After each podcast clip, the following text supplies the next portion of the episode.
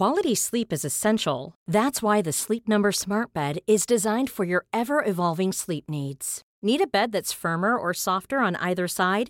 Helps you sleep at a comfortable temperature? Sleep Number Smart Beds let you individualize your comfort so you sleep better together. JD Power ranks Sleep Number number 1 in customer satisfaction with mattresses purchased in-store. And now save 40% on the Sleep Number limited edition Smart Bed for a limited time. For JD Power 2023 award information, visit jdpower.com/awards. Only at Sleep Number stores or sleepnumber.com. A lot can happen in three years, like a chatbot may be your new best friend. But what won't change? Needing health insurance. United Healthcare Tri-Term Medical Plans, underwritten by Golden Rule Insurance Company, offer flexible, budget-friendly coverage that lasts nearly three years in some states. Learn more at uh1.com.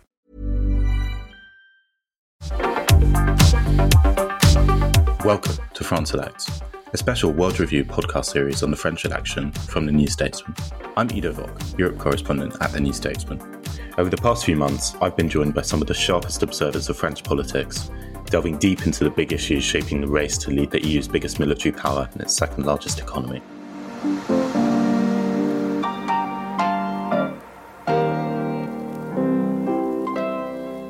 On Sunday, the French people voted once again for Emmanuel Macron, making him the first president in 20 years to win re election and the first for 50 years to win re election with a parliamentary majority. But how convincing was his win really, and what might be some of the challenges that he'll face as his second term gets underway? With me to discuss is Megan Gibson, executive editor at Foreign. Hi, Ido. Big night last night. Again, we're back here again after two weeks since the first round. I don't want to gloss over how challenging and tough this election campaign was, but I wanted to kind of start with discussing what a huge victory this was for Macron. A few weeks ago, the polls were looking a little bit shaky, but he basically won with a landslide. What was your take on last night? So Macron won with 58%, which is eight points less than last time when he won against Pen with 66%. But it's clearly a more convincing majority than a quote unquote normal second round where the winner might win with 51 or 52 or 53%. 58% shows that the far right is clearly improving its scores. This is the third time that the far right is through to the second round. And so it was in the teens the first time, it was 36% the second time, and now it's reached over 40%. But it shows that the far right is still very far from being normalized and it's still very far from being a quote unquote normal party and just a, a, another part of the political system. There was clearly a, a lot of kind of resentful voting for Macron, I think, especially from voters for Jean Luc Mélenchon, the left winger. But a plurality of them did, in the end, split for Macron, even though reluctantly. Macron's relatively convincing win shows that in the end, the so called Republican front, um, this idea that voters for mainstream parties unite against the far right in the second round, um, it's it's weaker than it's than it's ever been, but it is still there, and the far right is still not completely normalized. I wanted to kind of ask you your your thoughts on that because yes, the far right. This is the you know their best showing in in a presidential election. Um, this is the third time Le Pen's won, the best you know outcome she's had so far. But this is a much different Le Pen we've seen in 2022 than it was in 2017. I mean, in in so many ways, she had to moderate the more radical aspects of her party and her her agenda. So for me, I kind of raises the question of whether not whether she's becoming more centrist, but the lengths that the far right now has to go to to actually makes itself presentable. I think that kind of maybe muddies the waters of this idea that that France is more accepting of the far right and being more radicalized. So on this, I think the improved numbers that she was seeing in the first round were a function of, first of all, Zemmour, um, who we've spoken about before, is almost mechanically making her seem more moderate by being more extreme. And so by disavowing his more extreme positions, she was able to seem more moderate. And her choosing um, on certain issues to moderate her rhetoric. The substance of her moderation was not always there.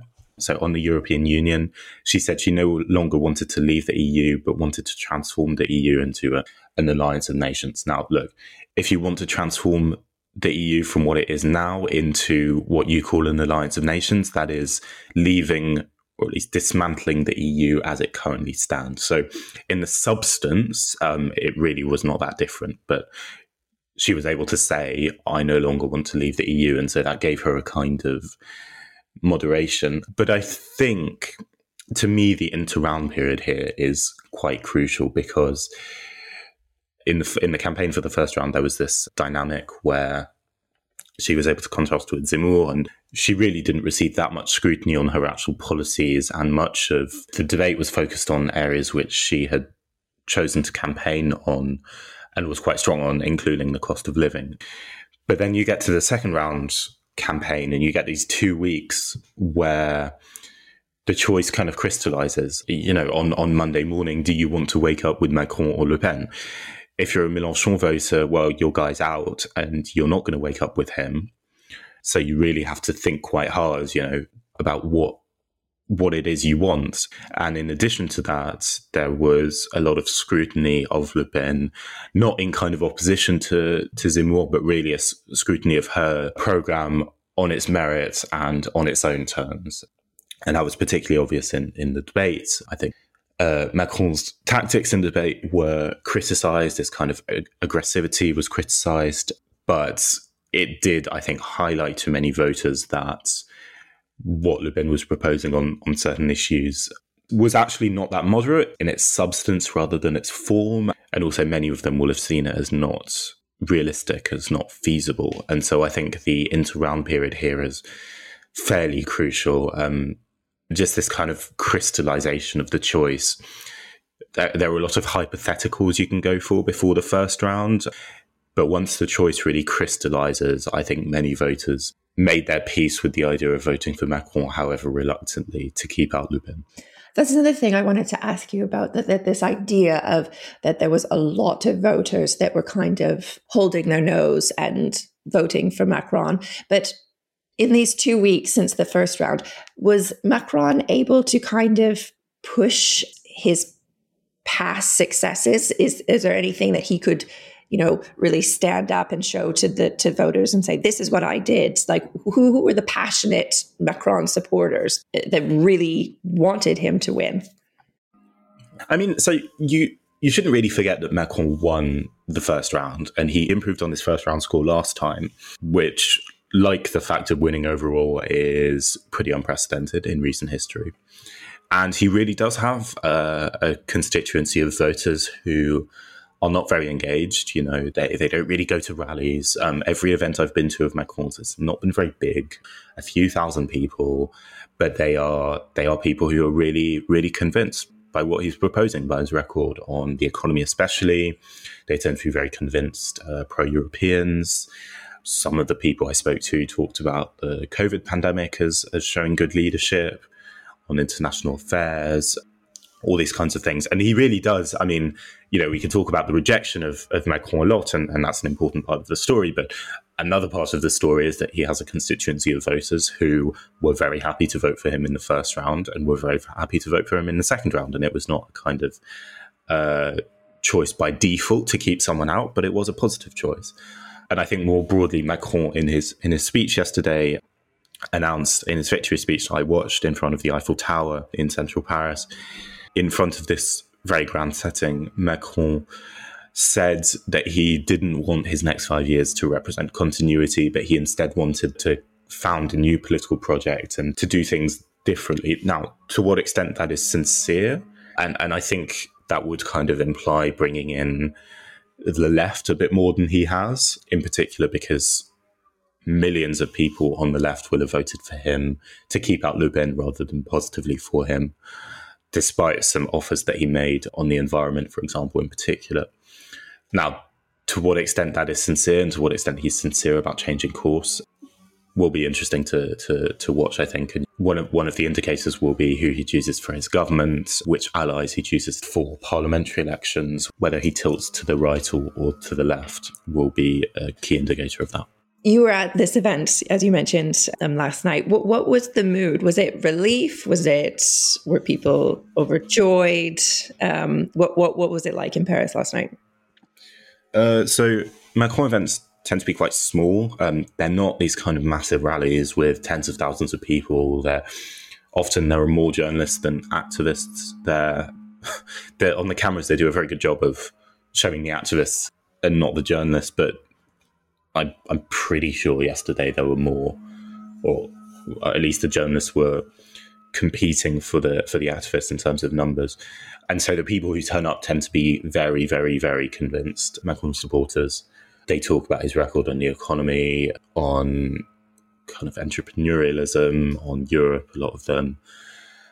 They, they really like him. Um, most people I spoke to were convinced since 2017.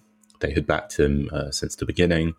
But I think most of them were confident that he was going to win. I spoke to people before the first round, and most, I mean, they, they were nervous that Le could win, but there was no kind of real doubt that, that Macron would but a lot of them were looking ahead to the legislative elections, um, so the parliamentary elections that are going to take place in about six weeks or so, because there, there's a real question about the allies that Macron will choose and whether he'll be able to to get a majority. Now, there's no precedent for a president not getting a majority in legislative elections that are held after the first round, but in the context of an election marked above all, I think perhaps more than any other, by the rejection of both candidates, whether the opposition to Macron can get its act together, both on the far right and the left, there is a chance that this parliamentary election could be different. And that's certainly what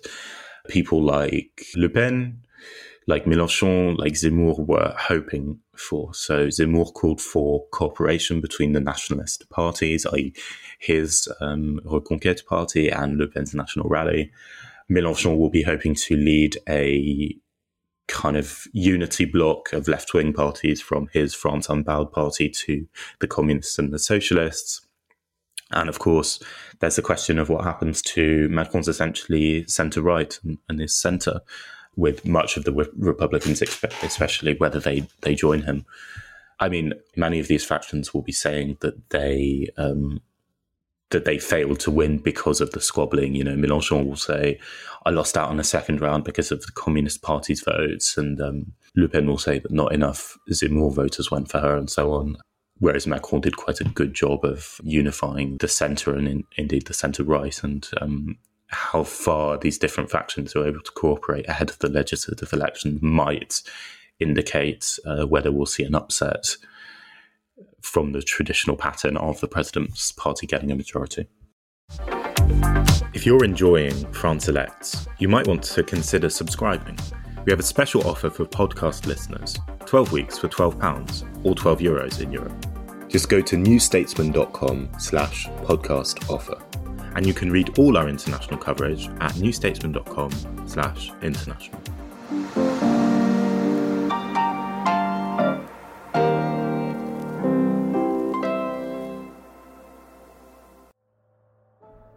From the New Statesman comes a new podcast, Audio Long Reads, the best of our reported features and essays read aloud. Songs are like tattoos, Mitchell said on Blue Having one written about you is immortality and fiction rolled into one. Featuring writing from our authors, including Kate Mossman on Joni Mitchell's former muse and lover, Jeremy Cliffe on his journey through France before this year's presidential election, and Sophie McBain on the refugee crisis. Don't die, he kept shouting. He didn't answer when Marwa screamed back, Who is dying? Ease into the weekend with our audio long reads published every Saturday morning. Just search Audio Long Reads wherever you get your podcasts.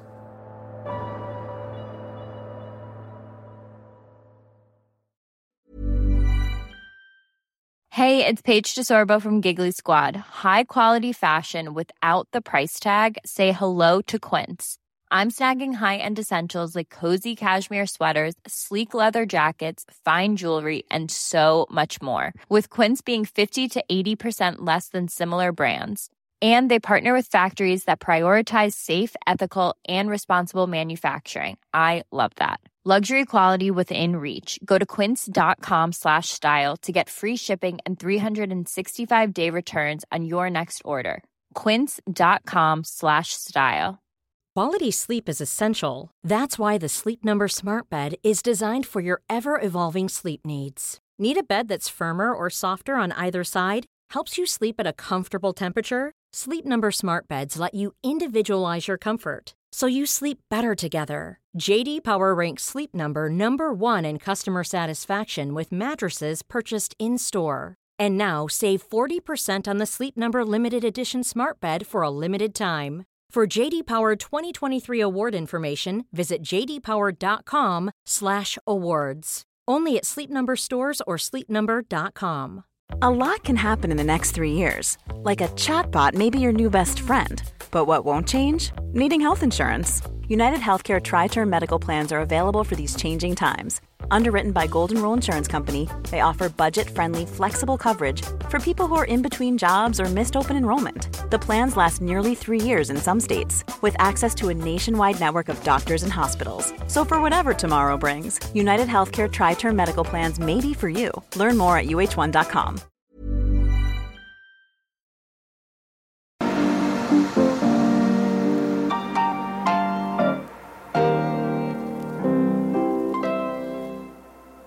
have a bit of a left field question, or I guess a right field question, with this being Le Pen's third time running for president and not failing, and Zemmour being, you know, still very vocal. Are we going to see a kind of power struggle to be who will be, you know, the face of the far right in the future?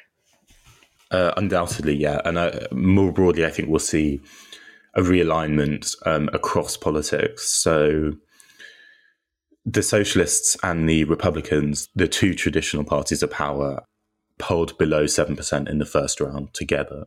So on, on a national level, they're all but obliterated, but they retain much higher representation than that in parliament and on a local level. So they still kind of, they still matter at least at least for the time being, and whether and if they can win re-election, they still have leverage over a future government and over over politics, not on a presidential level, but um, on a national level through the assembly, and also on on a local level through the different levers of regional and local government. And I think there is clearly going to be some sort of realignment. People at the, at the event I was at yesterday expect much of the Republican Party, the ones who are not favourable to the far right, to join Macron and to kind of uh, become the right wing of his coalition formally, even though some of them have been have been so informally. And on the far right, uh, clearly there will be some kind of political realignment. Marine Le Pen's supporters will say that she led the far right to its best result in history while her detractors will say that even now, against the context of historic rejection of the incumbent and of her rival in the second round, she was still not able to win. And so clearly there will be a kind of power struggle between between those different factions. You know, I, I wouldn't be surprised if there will be people on the right of the Republicans who will join the far right camp and and also on the left this is the now the second election in a row that the left has lost out on qualifying for the second round because essentially it was just quite divided. Um, many will be asking whether they could be more efficient if there was a kind of unified left bloc and a single left candidate and ahead of the legislative elections, which I'll be hoping to capitalise on to really push Macron to the left. There will be many voices in the Communist Party and the uh, and obviously France Unbowed in the Socialist Party calling for unity between between the parties. And so clearly, yes, the um, the political realignment that began in 20, um, 2017 is. I think coming to a head, but there's a real question as to how, how it's going to end up. We don't yet know what what the political realignment that Macron began by just smashing up the traditional parties of power, what that will end up as. Do you think there will be kind of a, a, a rallying or a, a sense of momentum on the left? Because as we noted last time, Mélenchon came. Le Pen just squeaked by him to make into the second round. I mean, uh, uh, he he almost made it, and I think we would have been having a very different conversation in the last two weeks. We would have been having lots of very different conversations had had that happened. What are some things I guess that we should be looking out for to actually realize that Macron is really being true to his word, what he was saying last night, that he is going to make some, um, he's not planning a continuation project. He he is going to make some concessions and reach out to the left. What are some kind of signs that he will be doing that? So I'd say one indicator will be who he chooses for his government, whether he reaches out to figures currently of the left or historically of the left. I think his government has, as a general rule, leans to the right as a whole over over his term. And if he wants, if he is sincere about rebalancing that, uh, he will pick ministers, um, a prime minister, who are more clearly leaning to the left. Um, one of the kind of big features of his first term, I think, incontrovertibly, was the fact that he he pretty consistently lent to the right throughout, and, and he there was a kind of fairly consistent rightward drift on economics and on many social issues. Whether he, he, he changes that will be one indicator. Another will be the parliamentary elections. So, as I've said, who he chooses for his allies. It seems that his hopes of a single bloc in support of the president may fail. And if that were the case, will he reach out to for example, the Green Party or the Socialist Party? Or, on the contrary, will he lean mostly on the Republicans and on his existing party? That will be another another key indicator. But of course, it's it's it's a kind of it's up to him. But it, it also depends on how successful his opponents are, right? Um, if the left does really well in the parliamentary elections, he'll have no choice but to be pushed left, and many left wing voters will be thinking of that, and they'll be thinking, okay, well, I didn't get the result that I wanted, and I voted for Macron or didn't vote for Macron. I reluctantly voted for Macron or didn't vote for Macron at all, or indeed perhaps voted for Le Pen. And I'll be thinking of how to push the president in a direction that I that is more amenable to me. And so if if you know if the left theoretically does get a good showing in the parliamentary elections, then that would be one way to push him to the left and to hold him to his uh, to his interround promises. So we've covered France's reaction to the election, uh, Paris's reaction. Obviously, Macron's win, the meaning of that extends far beyond France for the EU, for the West, for NATO. Um, what kind of reaction have we seen in the last few hours from there? I mean, I think the reaction across the world is of almost universal uh, relief many people were looking to Viktor Orban's Hungary as a model for how a Le Pen led France would function and, and what she'd do within the EU, um, how she would govern. But clearly, Hungary, a country of about 10 million people, you know, fairly marginal to international affairs, behaving in a more kind of isolationist way, rejecting uh, international alliances, is clearly different to France. Um, a member of the UN Security Council, a nuclear power, uh, a medium sized power, which really does matter within the EU and on the international stage. So there was almost universal relief at Macron's win. You know, the European Commission, Germany, several leaders of European countries, in fact, made an unprecedented intervention into French politics a few days before, including uh, Olaf Scholz, the German Chancellor, urging French voters to choose Macron. So because of the dangers they said of a Le Pen presidency, so clearly um, there was a lot of relief. I think the only people who will really be disappointed will be uh, obviously Putin, because Le Pen's instincts and her foreign policy would clearly have tilted France towards Russia and would have made France opposed to some of the, um, for example, some of the EU sanctions and some of the measures that Europe and France were taking against Russia, particularly in response to the war in Ukraine, and possibly Viktor Orban, whose general style of politics and the the approach that he has pioneered and, and led very successfully in Hungary have been shown a setback. I mean, Le Pen is pretty closely aligned to Orban. She has visited him. She's spoken of him as an inspiration. And Macron is, in many ways, the complete opposite. And the fact that she came relatively close to winning, but in the end um, didn't, I think, will come as, as a as a disappointment to to Orban, who still has very few allies within the EU and certainly none from a member state as powerful as France. Thanks for following France Elects over this campaign. We'll be keeping an eye on politics in France and bringing back special episodes to cover big developments. But in the meantime, thanks for listening. I'm Ido Vock, and our producer has been Adrian Bradley.